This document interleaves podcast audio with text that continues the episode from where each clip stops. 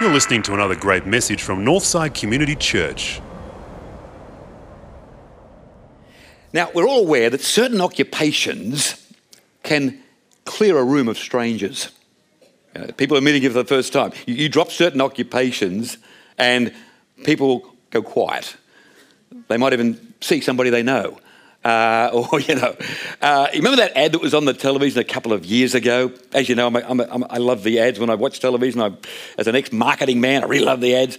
There was an ad which showed a backyard scene somewhere in the suburbs. And, and there were lots of people and there was a swimming pool and there was a barbecue and people were playing ball games. It was a hive of activity, maybe 20 people. And way off in the corner of the backyard, somebody asked a guy, What do you do for a living? And he said, Oh, I work at a bank. And instantly the whole backyard went into total silence. Everybody just froze. And that was the magic of this ad. I mean, how could they hear that? And even the dog was sort of like, ooh. And then after, when the, the silence was just about deafening, and the guy said, oh, oh look, I work for St. George. I go, oh, God, it's okay then. I mean, as if the, the, message was clear. Oh, that, but that's very different to regular banks. You know, that's St. George. Well, it was a fantastic ad. Now, you won't be surprised to know, and we've shared it before, that ministers can have that effect on a group of strangers, you know? And so I have ways of you know, trying to kind of ease into it. But if I was to group of strangers meeting for the first time, what do you do, Graham? I'm a minister. Whoa. Uh, with some people, not all, with some people, that's, ooh, awkward. They're scared they're going to say something inappropriate. They're worried about what they've already said. Uh, that's the first thing. And, uh, or they, you know, they think that uh, they got some hang up about religion, or they think that all of a sudden the tone of the conversation, the direction of the conversation is going to change. And, and, and often they have suddenly seen somebody they know, uh, or they take another drink or an hors d'oeuvre, whatever. You know, I, have been through it all. But here's the thing. That, that's in a group of strangers. But, but look, here's the thing. We as ministers, we, we've got something else up our sleeve. We can actually, we can have an effect on a room of people we know. we can have a awkward with people who are part of the organisation, people who, uh, who, who, are part of the, the church. We can have a, a real funny impact on groups we know. And you know how we, how we manage this amazing feat? We manage it by saying, now, let's talk about money. Let's talk about offerings. How do you work out what you give? What's been some of the factors that have influenced your giving to the Lord's work over the years? We're going to be effective, if not emptying a room, certainly changing the tone of a room and making people feel a little bit awkward, a little bit, uh, a bit nervous. That's because, in the main, Christians are very sensitive about money. Very sensitive about the subject of giving. It's an area that's considered to be very private, very confidential, you know, just me and the Lord.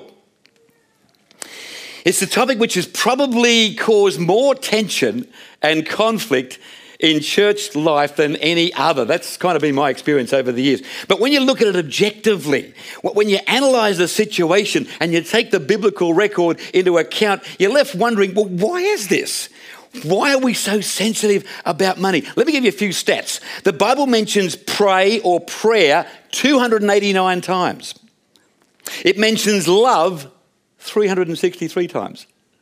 It mentions give or giving over 1,000 times. I mean, Jesus talked about money and the use of our resources and, and, and so on on numerous occasions. And it was probably his fearlessness in this area that caused him to fall into conflict with a lot of the religious leaders of the time. But, friends, if there's one thing I've come to realize over the years, when it comes to the motivation of people to give more and to support the work of the kingdom to the best of their ability. There's one thing I've learned it's this generous giving starts with generous living. Uh, let me say that again. Generous giving starts with generous living. It's very difficult to prescribe or to legislate about money, uh, even when it comes to specific percentages, no matter how many proof texts you've got that can still be a very, very difficult process. But if the people can be shown the benefits, the blessings, that flow from a spirit of generosity that pervades the whole of life. Then the subject of money and finance becomes less sensitive. Then there's an increased willingness to talk about it and, more importantly, to take action. I kind of think Paul, I kind of think Paul knew this as well. And I've just suddenly realised that we haven't had the reading yet. Uh, and uh, because I've got a little note here that says, Paul, in the reading, this has been brought to us. And I'm just thinking right now, this is a very appropriate time. Richard Gray, who I know is ready because he, uh, he had the Bible there before, very appropriate. And I'm being very transparent. I could have just said, and now we're just going to move to Richard, who, little change of sequence, is going to give us a reading. I'm too transparent for that. Richard, please come and give us this reading. And having set the scene, have a listen to this, how this is going to tie in. You'll be amazed at where Paul takes the Corinthians when he talks about giving. Richard. Thank you. This morning's reading is from 2 Corinthians chapter 9, verses 6 to 12. Remember that the person who plants few seeds will have a small crop the one who plants many seeds will have a large crop. You should each give then as you have decided, not with regret or out of a sense of duty. For God loves the one who gives gladly, and God is able to give you more than you need, so that you will always have all you need for yourselves, and more than enough for every good cause. As the scripture says, He gives generously to the needy. His kindness lasts forever. And God, who supplies seed for the sower and bread to eat, will also supply you with all the seed you need, and will make it grow and produce a rich harvest from your generosity. He will always make you rich enough to be generous at all times, so that many will thank God for your gifts, which they receive from us. For this is service you perform not only meets the needs of God's people, but also produces an outpouring of gratitude to God.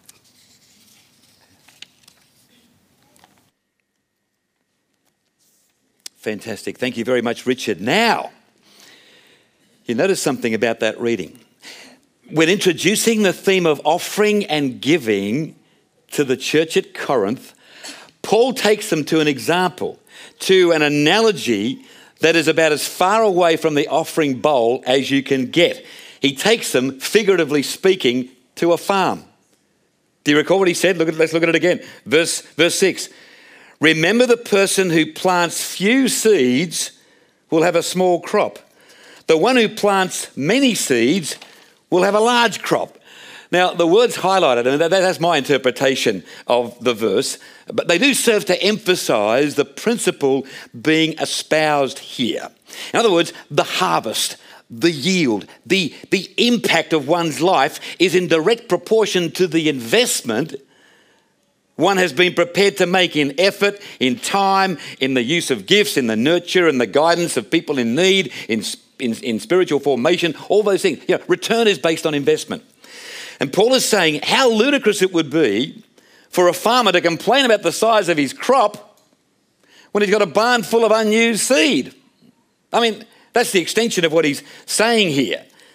A farmer who, for whatever reason, has chosen not to sow the seeds that have been left in the barn. The reluctance to use the seed may be born out of fear fear of losing it through bad weather or the markets taking a dive. It could be selfishness that keeps the seeds in the barn well, hang on, I, I bought that seed, it's mine. I'm not going to go throwing that around. It could be his ability or doubts about his ability to grow the seed effectively. What if my seed is inferior to those around me? What if mine doesn't achieve the results of, of other farmers? Uh, maybe I'll just plant a limited amount and I'll see how it goes. Don't want to go out too far in case it doesn't go well. Look, whatever the reason, Paul says if you only plant a few seeds, you, you're assured of a small crop. But if you take a risk, if you get those bags of seed out of the, out of the privacy, out of the security, out of the safety of the barn, and spread them widely, you'll have a large crop, all things being equal. It's the law of the land. And friends, it's the law of life. The teaching, or this teaching rather, takes us beyond what we give in, in, in, in money terms to the work of Christ. It, it takes us to an attitude, it, it takes us to a way of life. And, friends, this is the way of the disciple. This is the thing that can distinguish a follower of Jesus Christ more than any other. This, this area we're talking about this morning. I, I call it generous living. Generous living. And one of the reasons I love the Church of Jesus Christ is because, in my experience, in a lifetime of ministry, the Church of Jesus is full of people who know the secret of generous living. I'm not suggesting everybody knows it, but there's a huge representation in the ranks of the body of Christ of people who've discovered this secret. This church is full of such people. Many of you are listening to me right now. See if you recognize yourself in this simple list of characteristics. Firstly, generous living is open hearted. Generous living is open hearted. By open hearted, I mean these people have a heightened sense of awareness of the needs of others and they're able to empathize with people who are struggling. Sometimes that empathy arises out of their own struggles, enabling them to identify strongly with those who are doing it tough. And at the deepest level, this compassion, this understanding is born out of a deep sense of gratitude to God for what they've experienced through Jesus the love, the grace, the mercy, the forgiveness. Two notable examples of giving arising out of this sort of mindset would be the woman who anointed Jesus' feet with expensive perfume, recorded in Luke 7, and the widow who dropped two coins into the offering box in the temple, recorded in Luke 21. Now, friends, in both incidents, Jesus uses the opportunity to highlight the open heartedness of the women involved. And he does this in a very powerful way by contrasting their actions with the actions of others who are involved in the scene, others who are the antithesis of open-hearted of open-heartedness. In other words, the exact opposite of open. So let me, let me remind you the two scenes. The, the woman who anoints his feet with perfume, he's in the home of Simon the Pharisee, remember? And uh, this woman who's a known prostitute, and she starts to anoint Jesus' feet with expensive perfume, starts to dry his feet with her hair. It's an amazing, almost embarrassing scene. And Simon, the, the host, looks across and says, If this man was really the Messiah, he would know exactly who that woman is, and he would have nothing to do with her. See, he's looking at the surface. No heart concern about who she is, no heart concern about what might have contributed to her lifestyle, the kind of background she has come from, just looking at what's presenting and more interested in his own standing before God. Open heartedness versus closed heartedness. And Jesus picks up on it and has that interesting discussion with Simon. Says, Simon, I've been here for quite a while, man, and you've done nothing to show any kind of allegiance or love to me. And this woman hasn't stopped showing how much she appreciates my forgiveness and my mercy. Man, look beyond the surface, look at the heart, have a closer look. And what about the scene with in Luke 21 with the widow who throw, puts in the two little copper coins? The Bible says it's about a cent's worth. Remember the scene? The rich people are, in fact, the Bible says Jesus was in the temple watching people bring their offerings. You talk about privacy and giving. Uh, we could expand on that. Jesus watches those who give. He's probably the kind of character who would probably wander around while we're taking up the offering. Like, that's possible, you know. Interesting. Are you serious? Is that it? You serious?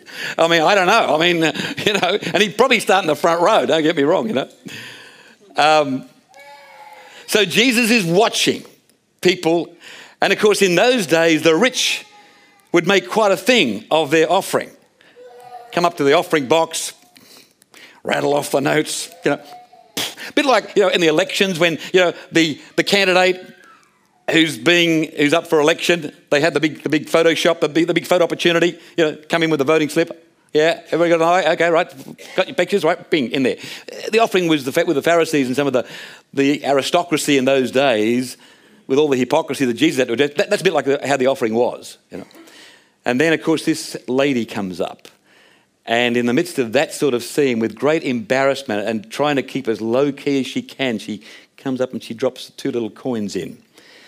And what does Jesus say? He says, Okay, bingo! There's the person who's just given the most today. And I was like, What? Hey, Lord, are you kidding? You see some of the checks that were written here, man? Some of these guys put in hundreds. Wow. Big day. He said, Nah, you've just seen the biggest offering here. And to quote Jesus, he said, You see, they, they, they offered gifts from what they had to spare. But she, poor as she is, she gave all she had to live on.